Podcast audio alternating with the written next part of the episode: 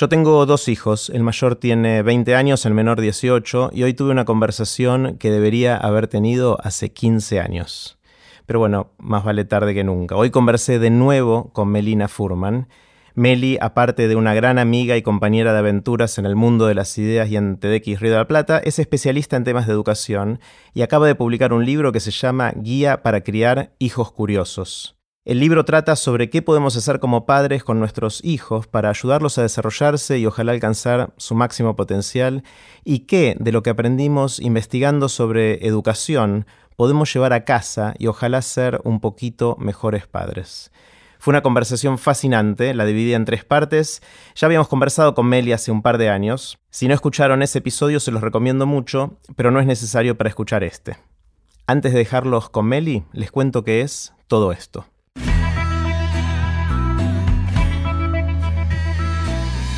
Esto es Aprender de Grandes, el podcast donde comparto lo que aprendo mientras intento aprender durante toda la vida y lo que converso con gente que admiro.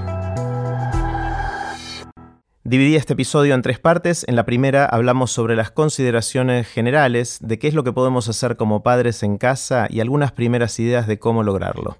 Puse los links relevantes en aprenderdegrandes.com/Meli2018. Con ustedes, Melina Furman. Hola, Meli. ¿Cómo estás? Bien, hola de nuevo, Meli, porque hace 2 años tuvimos una conversación muy linda acá en Aprender de Grandes, en la que hablamos mucho sobre algo que me impactó a mí, pero también sé que le impactó mucho a la gente en las escuelas, a un montón de docentes que escucharon nuestra conversación sobre cómo hacer en las escuelas que los chicos aprendan a pensar.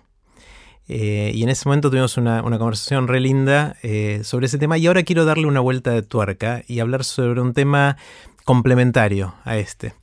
Y para eso hago una pequeña introducción y te hago una pregunta inicial. Y es que hay una discusión eterna, histórica, sobre cuánto de lo que somos viene dado por nuestra información genética, esencialmente por lo que tenemos al momento de nacer. ¿Y cuánto se adquiere a lo largo de la vida? ¿Cuánto se aprende de alguna manera a lo largo de la vida, consciente o inconscientemente? Y obviamente la respuesta casi nunca es 100% de uno o de la otra, es una mezcla y puede ser un poco más, un poco menos, de acuerdo a qué es lo que estemos debatiendo específicamente. Y yo creo que una segunda pregunta es de lo que sí podemos cambiar durante la vida a través del aprendizaje, la educación. ¿Cuánto de eso sucede en casa versus fuera de casa? Es decir, ¿cuánto de lo que nuestros hijos o cada uno de nosotros cuando éramos chiquitos desarrollamos es algo que sucedió por lo que hicimos en el colegio, en la plaza, en lo de nuestros amigos, y cuánto sucedió dentro de casa, en la interacción con nuestro núcleo familiar más cercano? Y hoy quiero que charlemos un poco de eso, de cómo podemos en casa influir o no en cómo se desarrollan nuestros hijos. Cómo podemos ayudarlos a que crezcan, que desarrollen su potencial. En áreas específicas, si querés, de los temas más científicos de la curiosidad, pero en todos los demás temas que hacen al desarrollo de nuestros hijos. Y bueno, acabas de publicar un libro de eso, entonces sé que venís pensando mucho en el tema. Y me encantaría empezar por esa pregunta. ¿Cuánto podemos influir en casa en cómo se desarrollan nuestros hijos? Es una súper pregunta, ¿no? Yo me la empecé a hacer fuerte cuando fui madre y empecé a hacerme la pregunta de cómo se construye la estructura más profunda del vínculo con el aprendizaje, ¿no? Ese amor o no tanto amor por aprender que se puede sostener toda la vida si se siembra bien. Y pensaba un poco en tu pregunta del principio del gran debate entre naturaleza y cultura, ¿no? Que sigue existiendo. Y obviamente no está saldado el debate, pero si uno mira el cerebro humano, es como la mejor muestra de la combinación entre naturaleza y cultura, porque el otro día me topé en unos libros con imágenes del cerebro de un recién nacido. Y si uno mira el cerebro de los recién nacidos, tienen ya todas las neuronas, o prácticamente todas las neuronas que vamos a tener el resto de la vida, que se forman en la panza. pero están muy desconectadas. Si uno mira un tejido cerebral, está todo como desparramado, con neuronas sueltas, poco conectadas respecto de lo que van a hacer. Y eso es un poco lo que traemos de fábrica. Y ya muy pronto, en los primeros meses de vida, esas neuronas se empiezan a entrelazar, se empiezan a armar redes, a conectar unas con otras, a cambiar ese circuito, esa red, a partir de todo lo que nos pasa, ni bien salimos, ¿no?, de esa panza. Por eso justamente la cultura o todo lo que nos pasa, sobre todo en interacción con otros y en interacción con el mundo, inmediatamente empieza a dar forma para uno o para otro lado a ese cerebro que traemos de fábrica, ¿no? Entonces, esa biología y esa cultura se mezclan en el cerebro, ¿no? No son cosas conceptuales aisladas, sino hay una realidad física muy fuerte. Y esos primeros años de vida son los años donde se construye de manera muy acelerada esa plataforma que nos hace ser quienes vayamos a ser, ¿no? O sea, neurológicamente entiendo que nacemos con cierta materia prima, pero que la interconectividad y cómo se interconecta depende mucho de lo que nos pasa en los primeros años. Totalmente, hasta hay ejemplos como extremos por la negativa, ¿no?, de eso. Hay un caso súper interesante por lo trágico, que es el caso de los orfanatos de Bucarest, que es la capital de Rumania, en los años entre los 60 y los 80, en el gobierno de Ceausescu, en el gobierno comunista, una política muy, muy fuerte hacia promover la natalidad, ¿no?, con medidas de premiar a las madres heroicas de muchos hijos, castigar a los quienes tomaban anticonceptivos, etc. Aumentó mucho la natalidad, y aumentó mucho en paralelo la pobreza, el declive económico del país, y entonces hubo muchos niños abandonados en orfanatos, decenas de miles de chicos en orfanatos, muy pocos adultos, muy dejados a su suerte, con las necesidades básicas satisfechas más o menos, pero con cero interacción, cero juegos. Y esto, cuando cae Ceausescu, se abre como escándalo internacional. Y empiezan a llegar periodistas de todo el mundo a ver qué pasaba en esos orfanatos y lo que cuentan. Y a mí me impresionó mucho escuchar testimonios de esto, que decíamos, lo que cuentan es lo que más impresionaba en esos orfanatos era el silencio. Imagínate lugares de 100 chicos donde no hay risas, donde no hay palabras, y un poco viendo qué había pasado con el desarrollo cerebral de esos nenes y cognitivo. Eran chicos por ahí de 5 años que podían hablar o interactuar como nenes de mucho más chiquitos, ¿no? Y la buena noticia, y esto dio como lugar a uno de los experimentos grandes en educación, un experimento controlado, donde la gente del Hospital de Niños de Boston logró que muchas familias de distintas partes del mundo adoptaran a parte de esos nenes. No a todos, porque no les dio la cantidad, entonces tenían como un experimento controlado donde había chicos que se tuvieron que quedar en el orfanato y chicos que fueron adoptados, y esos muy rápidamente revirtieron como esos patrones de no desarrollo. Es un experimento no diseñado como experimento, que surgió porque no pudieron, o sea, no hubiesen querido hacer ese experimento, pero hubieran tratado de hacerlo con todos, claro, ¿no? Entonces, por la negativa, pero igual por la positiva es lo mismo, ¿no? Hay experimentos muy pioneros de los 70 hechos con animales, con ratas, donde las crían en ambientes enriquecidos, con cosas para jugar, bolitas, laberintos, versus ratas con comida y agua, pero sin nada para jugar. Y después se fijan qué pasó en esos cerebros, ¿no? Y las ratas que tuvieron para el parque de diversiones de ratitas, vos mirás su tejido cerebral y está mucho más conectado y denso que las otras. Y a la vez son ratas más curiosas, más juguetonas. Entonces ahí hay una primera gran evidencia, que después se súper confirmó en seres humanos, de cómo esos ambientes enriquecidos de estímulos son tan centrales para desarrollar esa actitud juguetona, curiosa, preguntona ante la vida. Y este experimento de Boston con la gente de Ceausescu, sí, mostró que se puede revertir del todo, y hasta me imagino que no para siempre. O sea, si lo agarras muy, muy tarde al chico, es más difícil, supongo que es más difícil, ¿no? Totalmente. O sea, una de las cosas grandes que vieron es que cuanto más temprano adoptaran a los chicos, mejor. Eran nenes que los adoptaban desde los 6 meses hasta los 4 años, un poco más también, y sí, claramente incidía mucho cuando los habían adoptado,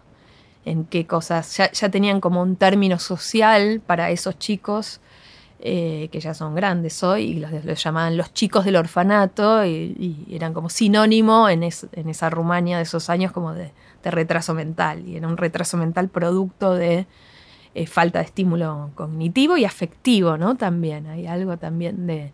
Hay toda otra serie de investigaciones que muestran que estar en un entorno donde nos sentimos seguros afectivamente es también central para el desarrollo, ¿no? de todo lo que hoy llamamos inteligencia, que ya no se concibe como la inteligencia más matemática o verbal, que era como antes se medía la inteligencia o el patrón, sino como un abanico de maneras de interactuar con el mundo, ¿no? Claro, bueno, acá creo que hay ya una primera implicancia importante de la distinción de cuánto sucede en casa versus fuera, y es que tradicionalmente pensamos en la educación formal, por lo menos de cada uno de nosotros, como lo que nos sucede en el colegio, especialmente a partir de la primaria, quizás los últimos años del preescolar también, si somos más modernos, digamos, pero en general...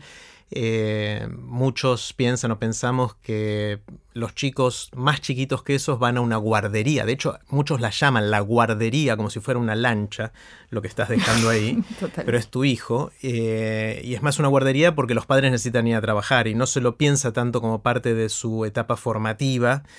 Pero lo que me estás diciendo es que es la más crítica probablemente. Hay investigaciones fascinantes. Hay un inglés que se llama Edward Melwisch que viene haciendo estudios longitudinales de qué pasa con chicos que fueron o no al jardín de infantes en Inglaterra respecto de sus posibilidades futuras, de cuánto ganan, si van a ir o no, sus chances de ir a la cárcel, de tener parejas estables, montones de cosas estudian, ¿no? Los ingleses suelen hacer estudios longitudinales con muchas variables súper interesantes. Y lo que encuentra es que claramente ir al jardín de infantes más años importa, y también importa ir a jardines de infantes donde haya experiencias pedagógicamente ricas, donde no sea una guardería que están ahí los chicos con un depósito, sino que están pasando cosas, ¿no? Están jugando, están aprendiendo, están cantando. Pero eso no correlaciona con la capacidad económica ya de los padres de poder llevar. Bueno, correlaciona, pero cuando uno controla... Podés controlar igual, por esas claro, cosas, igual da una diferencia. Totalmente. Sí, estás controlado por todas esas otras variables y seguís viendo que... ir a jardines, no a cualesquiera, sino ir más años al jardín de infantes donde pasan cosas interesantes, añade valor. Que también podría ser si estamos en casa jugando con los chicos, ¿no? No está el contraste con eso, sino con estar en contextos donde no estás haciendo nada estimulante para tu desarrollo mental. Entonces claro. hay mucho para hacer desde muy chiquititos, ¿no? Es como muy central. Claro, y me imagino que el tipo de estímulos de los que hablamos van cambiando a lo largo de la edad. No es lo mismo como uno estimula a un chico de 6 meses que uno de 2 años, de 5 o de 15, ¿no? Entonces me imagino que al principio es mucho el juego o de la relación o de, no sé, en algún momento contar historias o cantar canciones o, no sé, algún tipo de interacción. Y después aparece un factor más, si querés, intelectual en algún momento, que también empieza a jugar un rol importante para desarrollar la curiosidad y todo ese tipo de cosas, ¿no? ¿Cómo es esa evolución y cuánto los padres podemos influir y qué rol podríamos o deberíamos jugar? Hay algo que creo que es continuo toda la vida. Obviamente uno va ajustando lo que dice y cómo a distintas edades, pero es el desarrollo del lenguaje como gran vehículo para formar la cabeza, ¿no? Para formar el pensamiento. Y una de las cosas que más sabemos de las investigaciones en educación es esto, de que uno va formando el pensamiento a partir del lenguaje y la interacción con otros, que de chiquitos va a ser el nene señalándole a la mamá y la mamá señalándole al nene y enriqueciendo el lenguaje de a poquito. Después será con conversaciones más sofisticadas y profundas, pero que en la medida, una de las grandes cosas que me parece que tiene para enseñarnos la investigación en educación es ayudar a los chicos desde muy chiquitos a hacer visible el proceso por el cual están pensando. Y visible, quiero decir, a través de, sobre todo, del lenguaje hablado, y puede ser de otras maneras también, ¿no? Con preguntas a veces súper simples, al estilo, bueno, ¿y cómo te diste cuenta de esto que estás diciendo? ¿En qué te fijaste? ¿Qué te hizo decir lo que decís? ¿Cuán seguro estás de lo que decís? en educación y en psicología esto se llama metacognición, que es empezar a de a poquito tomar conciencia uno mismo de dónde está nuestra cabeza. Y esto como manera de estimular a los chicos, ¿no? De qué sé, qué no sé tanto, qué me hizo decir lo que digo, de dónde lo saco. Incluso pensando en aplicaciones prácticas, una de las cosas que siempre hablo con amigos, papás y mamás es cómo ayudar a los chicos a hacer la tarea, ¿no? Y una de las cosas que se ve en las investigaciones en las escuelas es que muchos chicos les va mal en la escuela porque no terminan de entender qué es lo que tienen que hacer, qué es lo que les están pidiendo, ¿no? Cuál es el desafío. No porque no lo puedan hacer, sino por algo previo, que es no entienden la consigna, te diría. Y entonces, algo que ayuda mucho es empezar a que pongan en palabras la consigna. Bueno, y acá, ¿qué es lo que se espera que hagas? ¿Qué sería? ¿Cómo lucirías si lo hicieras bien? De todo esto que te piden, ¿qué es lo que vos ya sabés y podés ir a buscar? ¿Y cuál es la incógnita? ¿Dónde tenés que ir a buscarlo? Es empezar de a poquito a sacar a la luz lo que tengo en la cabeza en función de las demandas de la afuera. Y eso ayuda a construir el pensamiento. Y eso es parte de cómo charlamos con los chicos desde súper chiquitos en casa, ¿no? Que más chiquitos tendrán un tono y de más grandes otro, pero es siempre la misma búsqueda. Esto de la metacognición, es decir, de cómo tomar perspectiva y ver, no ver tanto el detalle primero, sino ver la si querés, el problema más en amplitud, con un ojo más lejano y después acercarse a los detalles, ¿no? ¿Sería ese el...? Un poco sí, y también sí, en ese mirar como el bosque es ver, bueno, a ver dónde estoy yo en ese bosque, qué entiendo, qué no, cuál es el siguiente paso, que es algo que a muchos adultos, ¿no? También nos cuesta a la hora de abordar algo difícil, es como no perderse en un mundo de detalles y tratar de conceptualizar. Bueno, eso es algo que muy desde chiquitos podemos empezar a fomentar, ¿no? Con estas preguntas de ¿cómo te diste cuenta? ¿Cómo lo sabes? ¿Cómo se lo podrías contar a otro que no lo sabe? ¿O cómo se lo podrías contar a la abuela? ¿O a un nene más chiquito? Todo eso mueve el pensamiento y son simplemente conversaciones que empiezan a generar como hábitos. Bueno, y esto tiene implicancias directas en cómo ayudamos a nuestros hijos a hacer la tarea del colegio, si querés, pero también en nuestras conversaciones del día a día, más allá del contexto de hacer la tarea para el colegio, sino también en lo que pasa en casa. Totalmente, y también actividades como leer cuentos, ¿no? Por ejemplo, uno puede leer de corrido y es hermoso y comparte como un momento de encuentro muy, muy amoroso y está buenísimo, pero además puede aprovechar esas lecturas para ir parando y decir, bueno, a ver, ¿de qué otra manera podría haber terminado este cuento? O si vos estuvieras en los zapatos de el gato con botas que le pasó esto, ¿vos qué harías? ¿Vos harías lo mismo? ¿Harías otra cosa? Entonces, esas conversaciones generan como momentos de encuentro, capacidad de empezar a pensar más allá de uno, y una de las cosas de las que más se habla en educación hoy es de ir fomentando lo que se llama las habilidades blandas, ¿no? Capacidades como la empatía, el control de los impulsos, que tienen más que ver con cosas que antes se pensaban que eran como cualidades de la personalidad, pero que hoy sabemos que en gran parte se pueden enseñar y se pueden mejorar. Y estas conversaciones, incluso leyendo cuentos, ayudan a esto, ¿no? A poder desarrollar el pensamiento y desarrollar estas habilidades como ponerse en los zapatos de otro, imaginarme distintas alternativas para una misma situación, pensar que no hay una sola solución para problemas, y hacen que, yo creo que por ahí el gran título es sacarle más el jugo a los momentos que estamos con los chicos, no como levantando el dedito tipo maestro, sino pasándola bien todos, ¿no? Dándole más profundidad a esa conversación. Aparte, sospecho que, por lo menos como es el sistema educativo formal hoy, eso es justamente una cosa que no se hace tanto en la escuela. Totalmente. Yo escribí ahora este libro para familias y una de las cosas que vengo conversando es que esto sirve un montón para potenciar lo que pasa en las escuelas, ¿no? Si en las escuelas pasara más de esto, sería todavía menos siempre sería necesario hacerlo en casa, pero es aún más necesario porque en las escuelas pasa súper poco, ¿no? En lo que está pasando en las escuelas es que el conocimiento se pasa muy por arriba. Yo te lo cuento, soy la maestra, te lo cuento, vos entendés lo que puedas, lo copiás, me lo volvés a contar en una prueba, pero no hay eso de sostener la conversación para sacarle el jugo a las ideas, ¿no? Y ver cómo las sabemos, de dónde salen, qué otros sabores pueden tener. Hay algo como de la complejidad que las escuelas le están haciendo un poco ole. Sí. O sea, hasta ahora entiendo dos cosas. Uno es reconocer que jugamos en casa un rol mucho más protagónico del que quizás sospechábamos, por lo menos yo. Sobre todo en etapas tempranas, donde todavía no entramos en una etapa más intelectual de preguntas y respuestas, pero es más de juego y es una etapa muy formativa neuronalmente, pero también en el desarrollo de los chicos. Y la otra es esta idea de la metacognición, de poder tomar perspectiva y entender dónde estoy parado en todo esto y qué sé, qué no sé. Y ¿qué más? Hay muchas cosas más.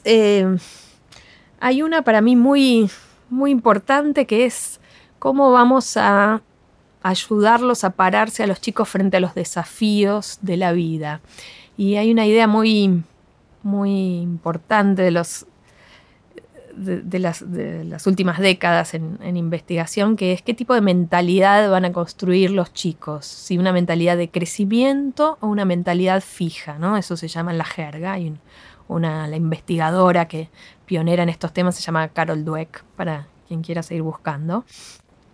Y mentalidad fija es cuando uno cree que los éxitos o fracasos tienen que ver con algo que uno ya trae de antes, ¿no? Con las aptitudes. Uno es bueno o malo, tiene lo que tiene que tener o no tiene, es inteligente o es medio tonto en alguna cosa.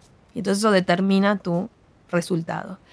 Mentalidad de crecimiento es tener la mirada, pero no desde lo declarativo, sino de verdad sentir que el éxito tiene que ver con cuánto lo intentaste, con cómo lo intentaste, cuántas veces, con cuánto laburaste, ¿no? Para conseguirlo. Y esta investigadora hizo muchos estudios que son súper lindos, yo los cuento en el libro. Lo primero que encontró es que ante una cierta tarea difícil hay chicos que se paran desde la mentalidad fija, y dicen, me sale, no me sale, y si no me sale, tiro la toalla. Y otros que tienen mentalidad de esfuerzo y prueban alternativas, sostienen más, y en general a esos les va mejor. Y ahí uno podría decir, bueno, esto es algo que uno trae, ¿no? Es parte de nuestro temperamento o no. Pero lo que empezó a ver es que esto también puede como fomentarse, ¿no? En la mentalidad de crecimiento, que es lo que yo creo que es tan importante formar en los chicos, ¿no? Porque las dificultades las van a tener en la vida y es, bueno, de qué manera las sobrellevan, ¿no? Si tiran la toalla rápido o le buscan la vuelta y siguen sosteniendo el esfuerzo. Y una de las cosas que ella ve más fuerte y que yo vengo poniendo en práctica mucha gente con los chicos es cómo los elogiamos, ¿no? Y qué cosas premiamos. Y entonces lo que ves cuando uno a los chicos les elogian el talento, del estilo, uno lo hace con todo. Yo lo hacía mucho antes de empezar a leer estas cosas, y creo que todos lo hacemos. Cuando uno, en pos de que los chicos sientan que los queremos, que confiamos en ellos, y uno les dice, bueno, sos un genio, sos re inteligente, sos fabuloso en matemática. Los chicos estamos como poniendo fichas a que construyan esta mentalidad fija, ¿no? De basada en el talento. De soy que, o bueno, no soy, lo tengo o no lo tengo. ¿Sos bueno en matemáticas o sos malo? ¿Sos bueno en teatro o sos malo? ¿Sos inteligente o no tanto? Y cuando uno mira qué pasa con chicos a los que se les elogia mucho el talento, los chicos empiezan a elegir cosas no tan difíciles la siguiente vez, cuando les da, por ejemplo, nuevos problemas para elegir, porque tienen en el fondo miedo de defraudarse a sí mismos y defraudarnos a nosotros, ¿no? De como de perder su reputación consigo mismos y de que nos decepcionemos. Y a la vez, cuando los chicos, tanto en elogios de los padres como en juegos que les dan premios o en distintas situaciones, se premia el intento y el esfuerzo, los chicos siguen esforzándose se animan a ir por más, ¿no? O a hacer cosas que no les salen tan bien de entrada, o a buscarle más la vuelta. Y eso para mí tiene mucho que ver con cómo ayudamos a que los chicos estén en control de su propio proceso de aprendizaje. Es lo mismo, está relacionado con lo que decíamos antes de la metacognición, poder ver dónde estoy parado y qué resultados tiene lo que hago.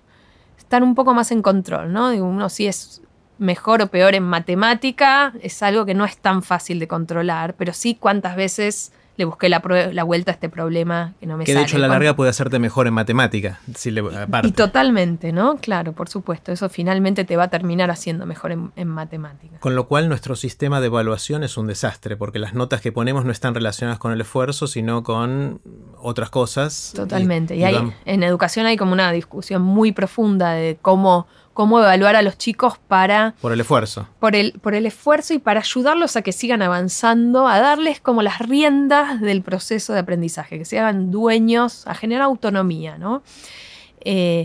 Y hay mucho escrito sobre esto, y en educación esto se llama la evaluación formativa o para el aprendizaje, que es yo como docente, qué tipo de feedback, de retroalimentación te doy para darte a vos las herramientas para seguir, ¿no? Yo te puedo decir, te sacaste un 7... y listo, vos vas a saber de algún modo que hiciste algunas cosas bien y en otras no. O te puedo decir, en esto tenés que mejorar hacia tal lado y para eso podés hacer esto. O conversar con vos para tirarte a vos la pelota de cómo podés hacer vos para resolver el problema. Entonces, hay algo grande para mí de cómo interactuamos con los chicos en favor de construir una mentalidad del esfuerzo y su propia autonomía, ¿no? De que puedan ser... de que hagan las cosas para ellos, no para ni para nosotros, ni para el profesor, ni para el jefe. En psicología lo llaman locus de control interno o externo, ¿no? Vos querés que tengan un locus de control interno, no es fácil, pero es algo que se puede trabajar mucho desde la infancia. Y hay mucho, por ejemplo, sobre esto en relación con ¿Cómo abordamos los problemas de disciplina, ¿no? Cuando los chicos se portan mal o hay algo que no pueden resolver y uno los puede retar mucho y castigar y a corto plazo lo resolvés. Y la pregunta es cómo hacemos para que eso sea, esa decisión de no meterse en problemas venga de ellos, ¿no? Y a mí me gustó mucho una corriente que se llama de disciplina positiva, que habla de esto, de cómo podemos hacer que los chicos... se hagan cargo y decidan, de algún modo aprendan a decidir ellos qué cosas hacer y cuáles no. Y dice cosas como súper concretas, ¿no? En vez de ir a castigarlos, tirarles el problema a ellos de, bueno, ¿y cómo podemos resolver esto que te está costando? No sé, te doy un ejemplo chiquito de casa, ¿no? De que uno de mis nenes se quería trepar a un lugar que era peligroso y después de un par de veces, además era peligroso y nos asustábamos de decirle que no, ensayamos esto de disciplina positiva. Es bueno, a ver, ¿qué es lo que por qué te estás subiendo aunque sabes que es peligroso? ¿Sabes que es peligroso? Sí. ¿Y por qué te estás subiendo? Bueno, me olvido que no me tengo que subir. Bueno, ¿y qué podrías hacer para no olvidarte? Entonces se le ocurrió escribirse un cartelito a sí mismo que decía no te subas acá que es peligroso. Y lo pusimos ahí hasta que estuviera listo para... Después de un tiempo sacó el cartelito y fue como una buena zanahoria, sobre todo como una zanahoria que fomentaba su autonomía, ¿no? Yo de reojo vigilaba que no se trepara, obviamente. Pero hay algo de tirarles la pelota a ellos para que se hagan cargo y acompañarlos en ese proceso de construir la autonomía y la mentalidad basada en el esfuerzo, que para mí es como la gran semilla que podés sembrar en casa. Claro. Estoy tratando de acordarme de mi secundaria. Todas las materias no premiaban el esfuerzo, salvo una, y con un aspecto muy chiquitito, que era en educación física nos hacían hacer el test de Cooper. El test de Cooper era correr 12 minutos y ver cuánta distancia recorrías en 12 minutos.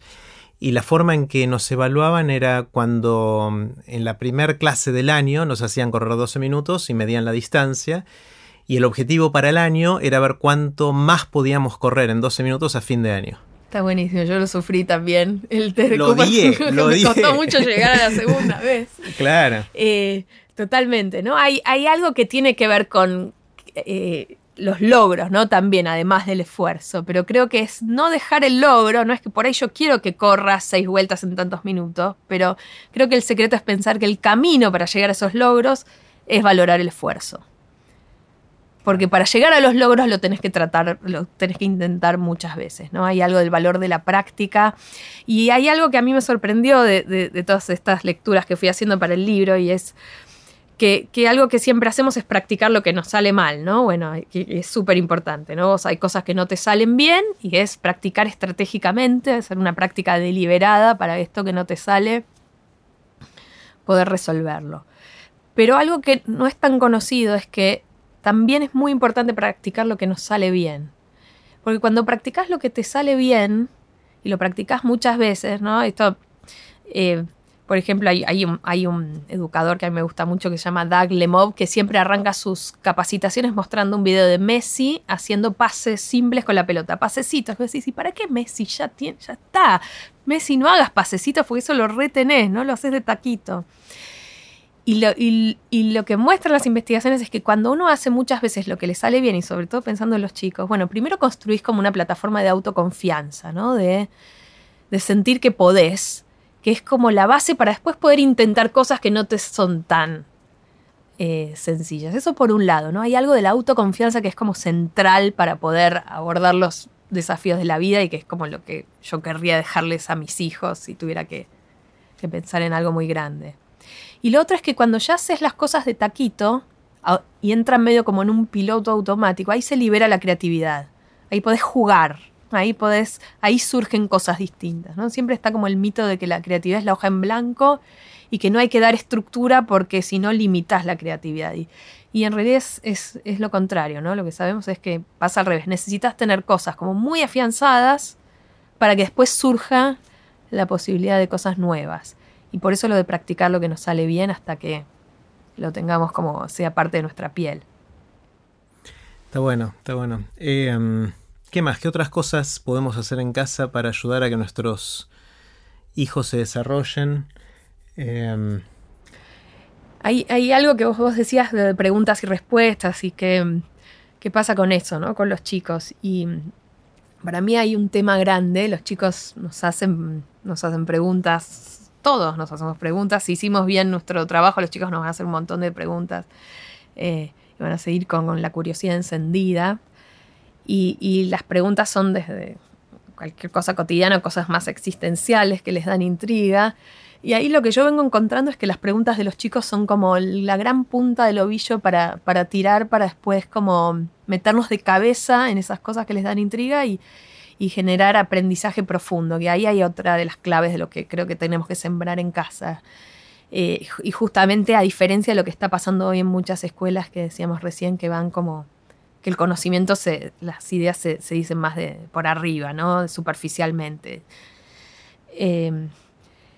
Y esas preguntas pueden ser de cualquier cosa. Yo en la charla que el año pasado di...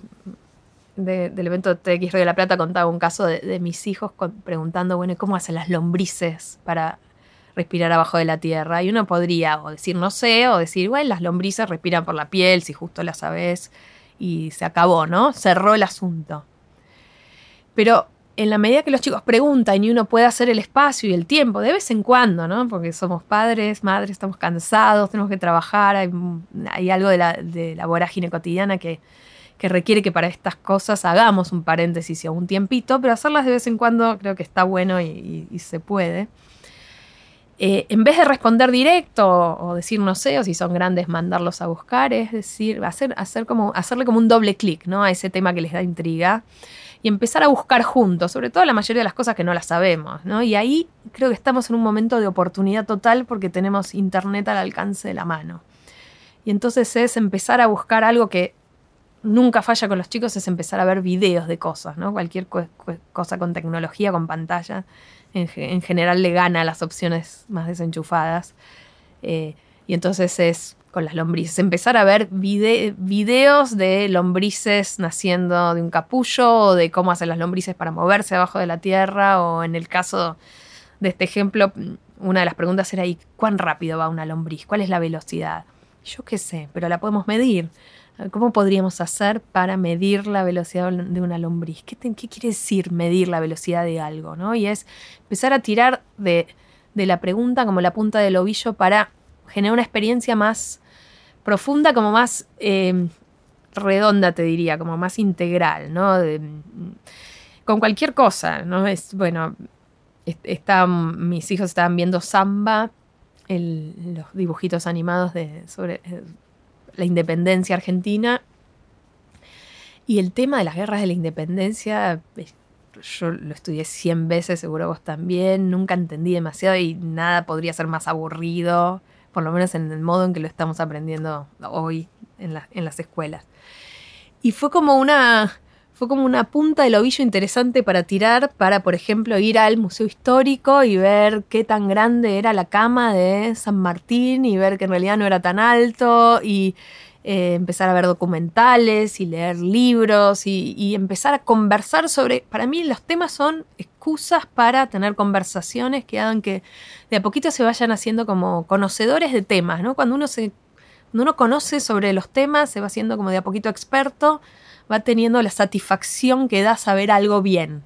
Y para mí eso es algo que después te queda para toda la vida, ¿no? Es como construir un hábito de que está bueno aprender. Y te lo llevas puesto. Es parecido a la autoconfianza, ¿no? O es parte de construir autoconfianza. Está bueno porque tengo varias reacciones. Una es...